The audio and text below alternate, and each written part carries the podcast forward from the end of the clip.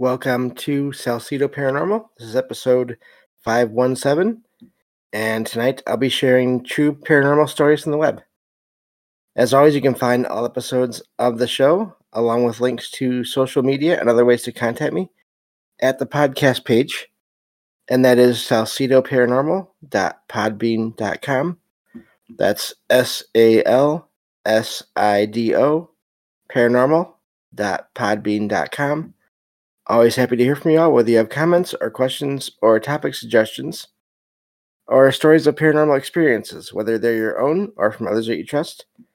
Happy to either read those or have you join me on the show to talk about them. Thank you all for listening, whether you are here for the live streams on Discord or if you listen to the podcast or YouTube feeds or on the Troubled Minds Radio Network, KUAP, Digital Broadcasting. There you can hear replays of two episodes of the show every night at 6 p.m. Pacific, 9 p.m. Eastern, right before Troubled Minds Radio comes on. As always, I want to thank Michael Strange, host of Troubled Minds Radio, as well as Liam Martin, host of the Exile Minds podcast, for producing the shows and putting them up on the station, along with the music that you hear there. If you'd like to support the show, there are some different ways to do that. You can always share the show with others, and rate and review it on your podcast platform of choice. You can also find books I've written, paranormal fiction and nonfiction, over on Amazon. You can join my Patreon page, where there will be, starting this month, probably in the next week or so, I'll be putting up one extra episode of True Paranormal Stories from the Web every month, and that is available to all membership tier levels there. Or if you just want to make a one-time donation, you can do that through PayPal. I apologize for not having other options for that, but there are reasons due to my low vision and technical difficulties I've had with other things before. So help is always appreciated but never expected, but there are expenses in making these shows, such as research material and, in some cases, travel expenses.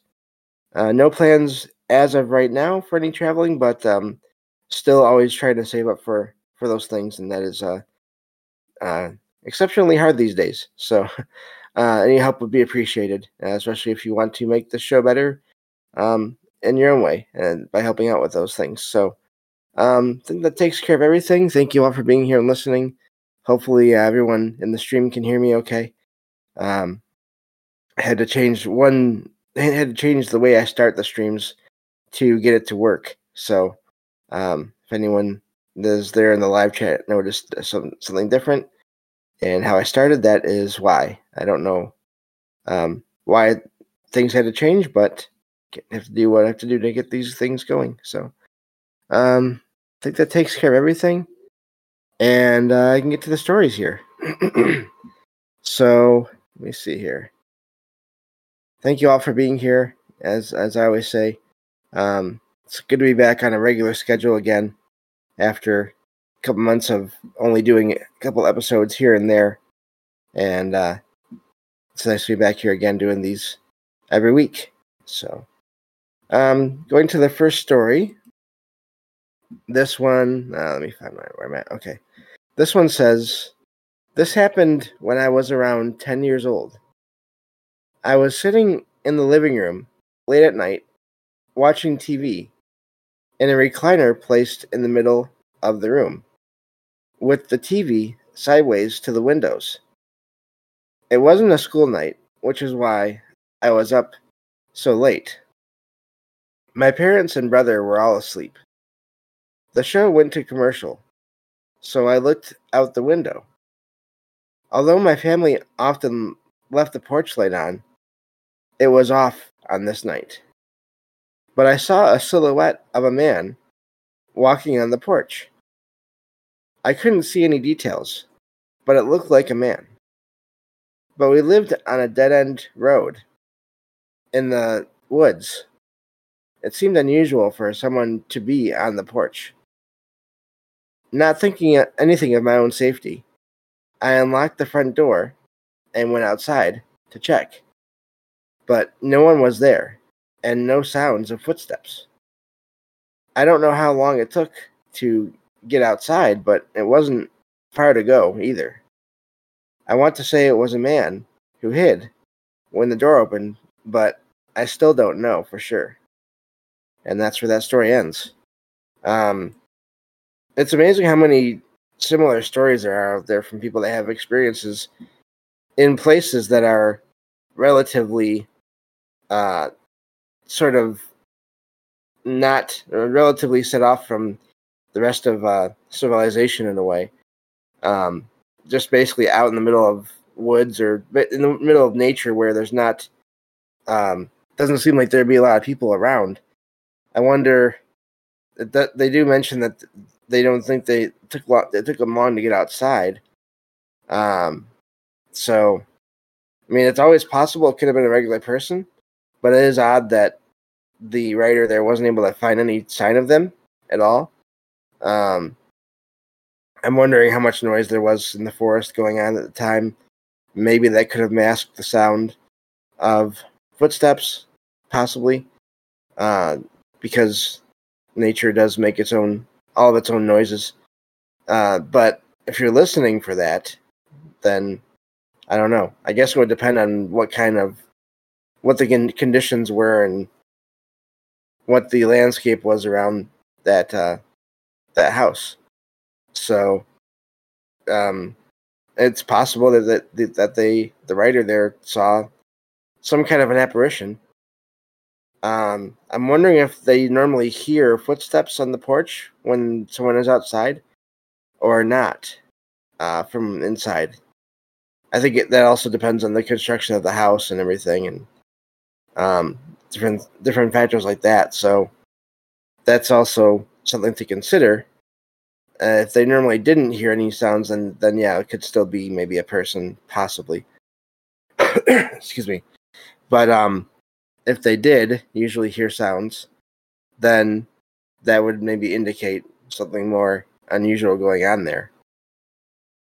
And again, just so many similar stories out there of people that are just in the woods or in basically on mountains or just in nature, just away from any kind of cities or anything like that, that hear or see things that don't make sense.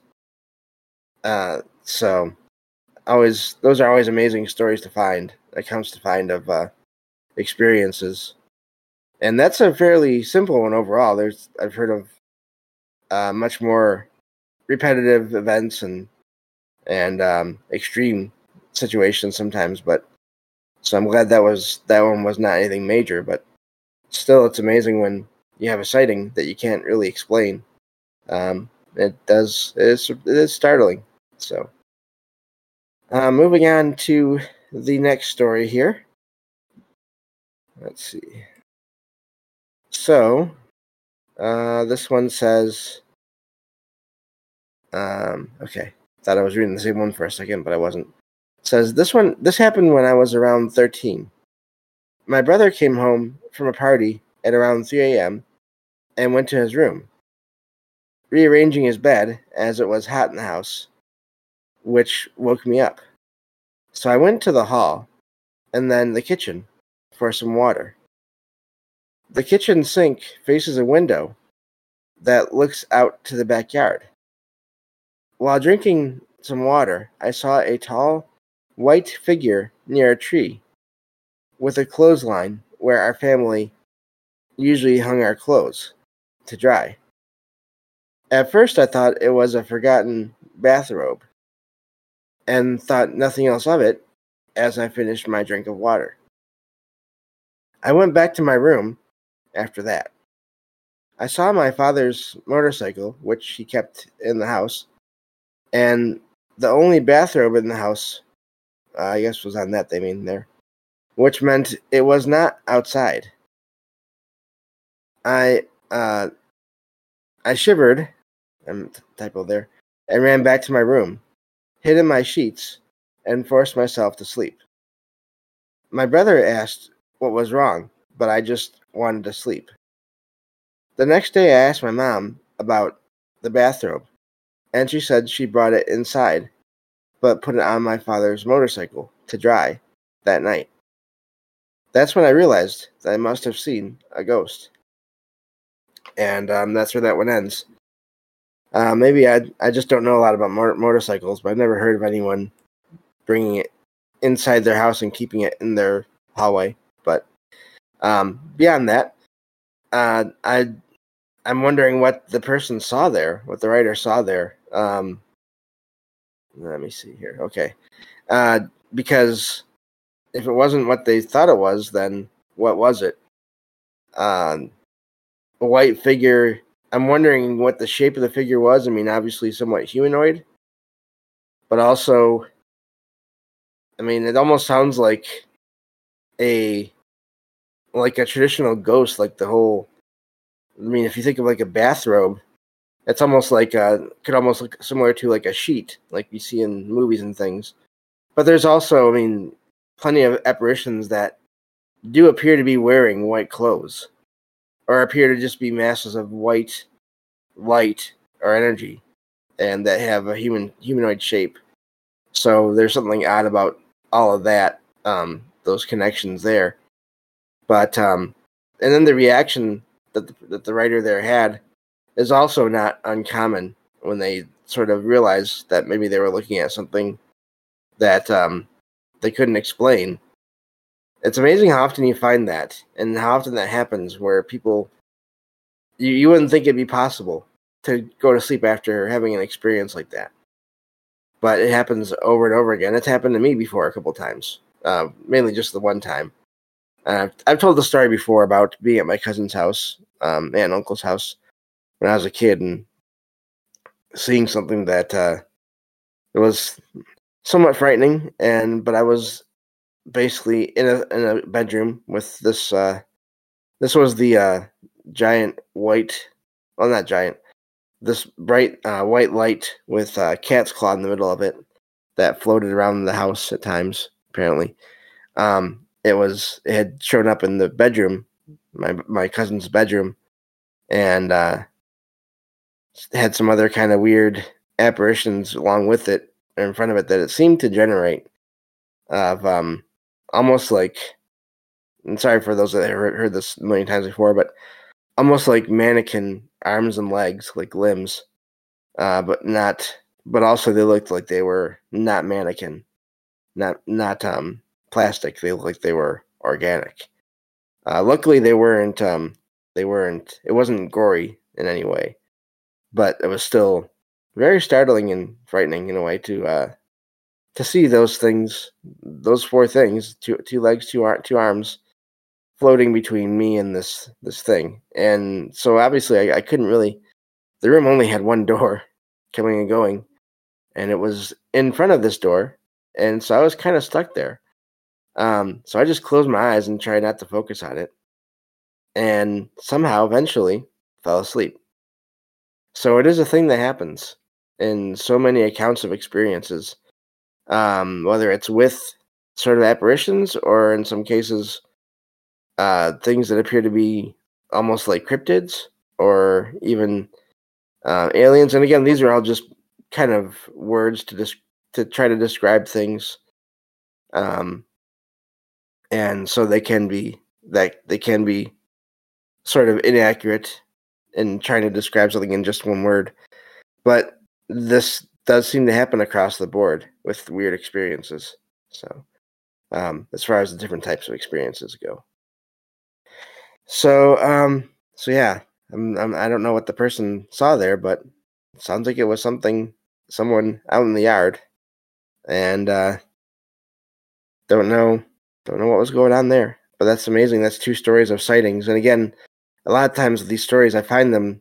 I try to always be way ahead on these stories for these shows, so I had forgotten that those two were sort of right next to each other. Also, I apologize if y'all can hear my my cat snoring. It's kind of funny, but also probably not the best when you're trying to listen to a podcast. But not much I can do about that. Moving on to the next story here. And this one says, it seems that I have a sensitivity to ghosts. I worked in a well-known chain of stores in the deli. This happened near the end of one night with a coworker. They were washing dishes in the back while I was sanitizing and washing the floor in the front near the hot case, the hot food case, I guess they mean. The front end was soaked, but there was a dry spot close to the door to the hot case with a large barefoot print of water in it. I'm sure it wasn't the coworker, and other non-deli associates would have had to come around, making it unlikely.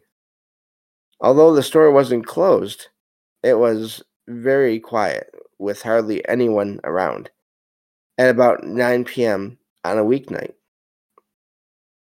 I can't imagine how anyone walking around barefoot would not have been noticed, or why they would do such a thing.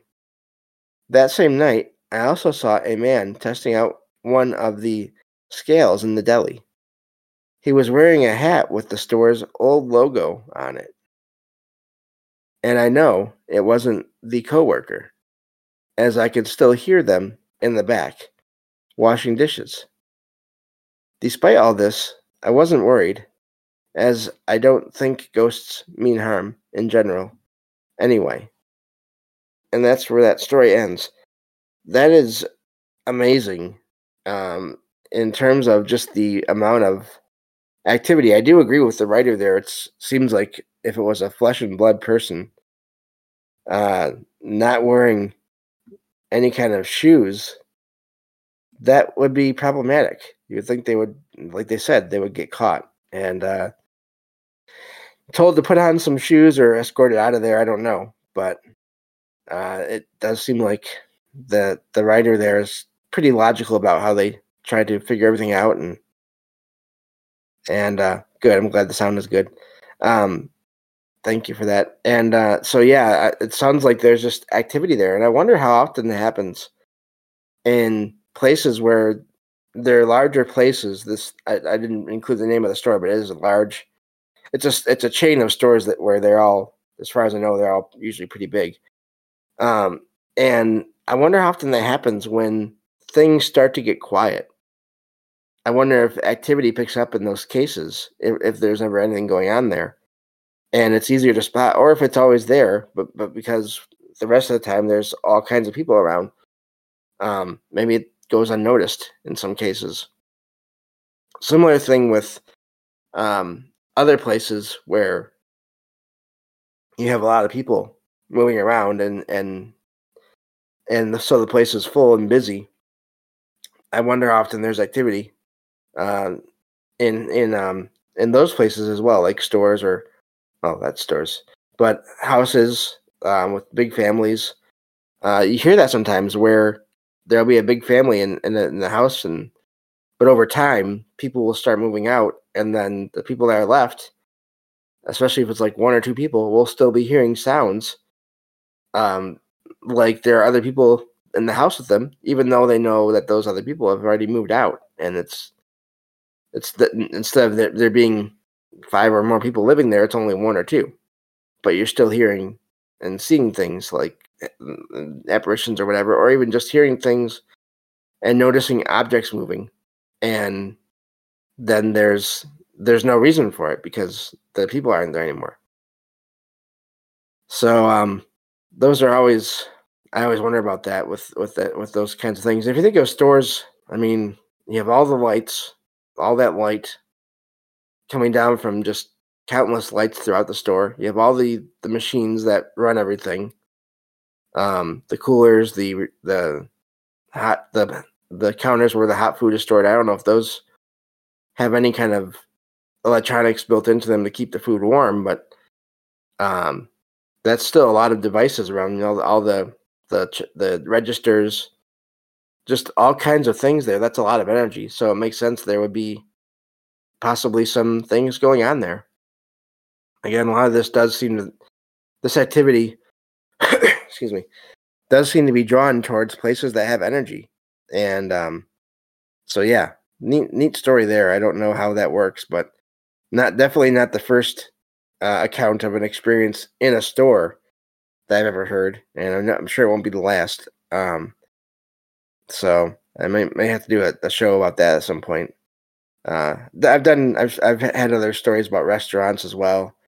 It's funny when you think of sort of the idea of a place that is haunted or has activity going on. You think of a house, or in some cases like a hotel or a hospital.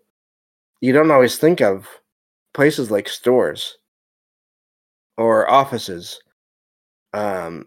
where there's just ordinary things going on, and people aren't living there, but there's people there either 24/7 or most of a day, but then sometimes there's only a few, so then you have weird things happen. So that does really seem like, as I said before, I think there's always been and probably always will be paranormal, unexplained things happening all around the world. I don't think there's a place that doesn't or hasn't had activity. I think it's always just a matter of who is there to notice it, and if they notice it, and then if they want to talk about it once something has happened or multiple things have happened. So, because to some people this all just doesn't make any sense, and they don't like that, so they don't want to focus on it, which I can understand in a way. But yeah, so neat story there. I think that'll be all for the stories tonight, because there's not a lot of time left in this episode here. But please be sure to follow everyone that is a guest in the show whenever they join me. Also, I always have links to a few good friends that have been on the show before. Of course, Michael Strange and Troubled Minds, and then Liam Martin, Rohan of the Exile Minds podcast, and then Jen, a good friend of the show as well, has been on before many times with me, the Arcane Observer as well. Please follow them through the links I have in every episode description. Also, as I always say, and I do mean this, I'm always looking for any kind of accounts of experiences you all have had, if you want to have them shared on the show. And you can remain anonymous. I don't have to use any names. And we can also leave out any locations, any details that you want to leave out that might be used or make it easier to identify where or who you are. Those can be left out, because it's not about it's not about those details. It's about the experience. So just want to point that out again. And because I think it's important, and because I'm always looking to share those kinds of accounts of experiences. That way you all don't have to just hear me talking about mine all the time over and over again. So, but I have heard people don't mind that so much. So I'm kind of just joking there, but yeah, so thank you all for listening, and, I will talk to you all on the next episode of Salsido Paranormal.